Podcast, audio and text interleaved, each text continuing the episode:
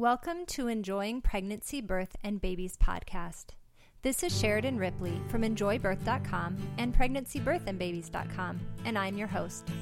Just a quick reminder that nothing said in this podcast is medical advice. I'm just sharing information and stories to inspire you to enjoy your pregnancy, birth, and babies. Enjoy! I want to share with you the story of my first birth as a doula. It's actually on my Enjoy Birth blog. I have most of the birth stories from when I've been a doula on my blog. So if you want to go read them, go check it out at enjoybirth.com forward slash blog.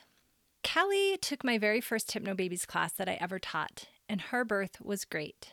Many of the births that I attend as a hypno doula are this fast and easy, which is super nice for the mom and really nice for me as the doula too. Callie called me around 10:45 in the morning and asked what I was doing.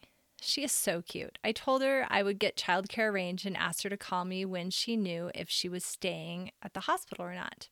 I quick hopped into the shower. Note to self shower first thing every day when you have an expecting mom. You never know when you're going to get called to a birth. I got everything arranged for the boys and nursed Bryson. Frankly, nursing Bryson had been my biggest concern regarding going to births. I just was worried about leaving him for so long. Sam, Callie's husband, called around 11:30 and said it was a go. She was at four centimeters. I got to the hospital around 11:50. After a quick detour to McDonald's because I didn't know when I'd be able to eat next, Callie was resting calmly on the bed, and her parents, Sam and their son, Nick, who was two and a half, were just hanging out together. Whenever Callie had a pressure wave, everyone got quiet and let her relax through it. The Hypnobabies relaxation music was on in the background. Callie was very chatty between pressure waves. They seemed to be coming about every five minutes or so. She had a desire to have her baby between three and five that afternoon because that's when her doctor was available. I wondered at first if she was being too optimistic with the times, but said nothing and just smiled and said, "The baby will come when it's the right time." Around 12:45, Callie seemed to be a little more intense during her pressure waves. I was doing the relax cue, which helped. We talked about having her go to the bathroom soon, and the grandparents were going to take Nick over to the mall to walk around. Just then, the other set of grandparents arrived. At first, it seemed like they wanted to stay, but I could tell that Callie was ready to be alone, so we convinced them to all go to the mall together. Finally, about 1 p.m., the grandparents and Nick headed off, and I got Callie into the bathroom. She had a nice pressure wave sitting there on the toilet and said, Wow, it really opens up sitting on here. She then wanted to sit on the birth ball, so we got her situated and comfortable. The nurse came in to get the monitors on. She was very sweet and got the telemetric mu- unit set up so that Callie could walk around. By then, I knew we were not going to be needing to walk around very much at all. Ten minutes into the monitoring, Callie started crying during a pressure wave. She didn't even realize she was crying till after the wave. I was a little concerned but then she said she was crying because it was so beautiful, and she had been so scared during Nick's birth, but was so calm and happy now. I thought, ah, transformation must be starting.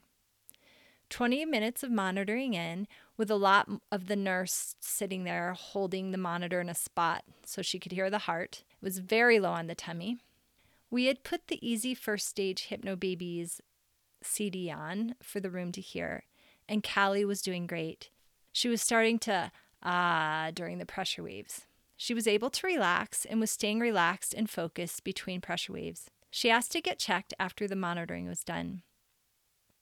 About 120, she laid on the bed and had a pressure wave that she couldn't quite relax in and was not super comfortable, but got checked and was a stretchy 8. So we got her back on the ball and got her back into a comfortable state and she was able to relax again and fine be fine with the pressure waves in that position.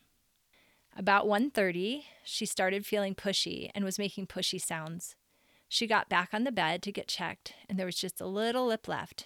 We were saying open, open, open through each pressure wave.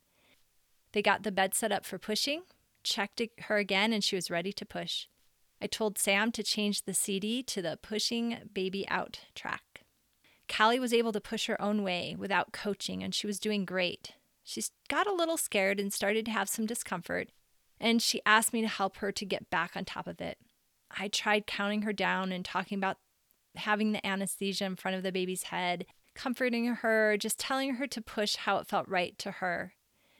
And then she just kind of screamed and got pushed. And it wasn't really comfortable for her at that moment, but she was able to relax between the pushes. And the very next push, the baby started crowning. I told her the baby was almost out and she could do it. Sam was up at her head, holding her hand, and she yelled and she pushed and she she kind of yelled out, "Come out, baby, come out." It was so awesome. The OB told her how great she was doing and we were all quietly cheering her on. The next push, the baby just slips right out and it was a girl.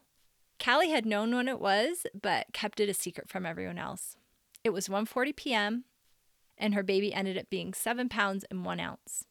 Callie was thrilled and got to hold her right away, and the baby was doing great. Sam was crying a few tears of joy, and I was just in awe that I got to share this special moment with them. How incredible for me. Then Sam, holding his baby girl, called the grandparents who had left an hour ago. You might want to come back over now. And on cue, the baby started to cry. And meet your new grandbaby. You could hear them cheering in the background. They got back over not long after Callie was changed and was nursing the baby. It was perfect timing. Big brother Nick was in awe of the baby, and it was so sweet. It kind of made me want to have another baby. I left around 2:15 because with four grandparents, Nick, Sam, and Callie and the baby, the room was a bit full. The baby was born about 2 hours after I got to the hospital, and it was the perfect first birth for me to attend, especially with a nursing baby of my own. Hope you enjoyed today's podcast. Please take the time to give it 5 stars on iTunes. Any links mentioned in today's show you can find in the show notes on the Enjoy Birth blog. And while you're there, you can also download your free copy of the top three tips to enjoy your birth. Enjoy!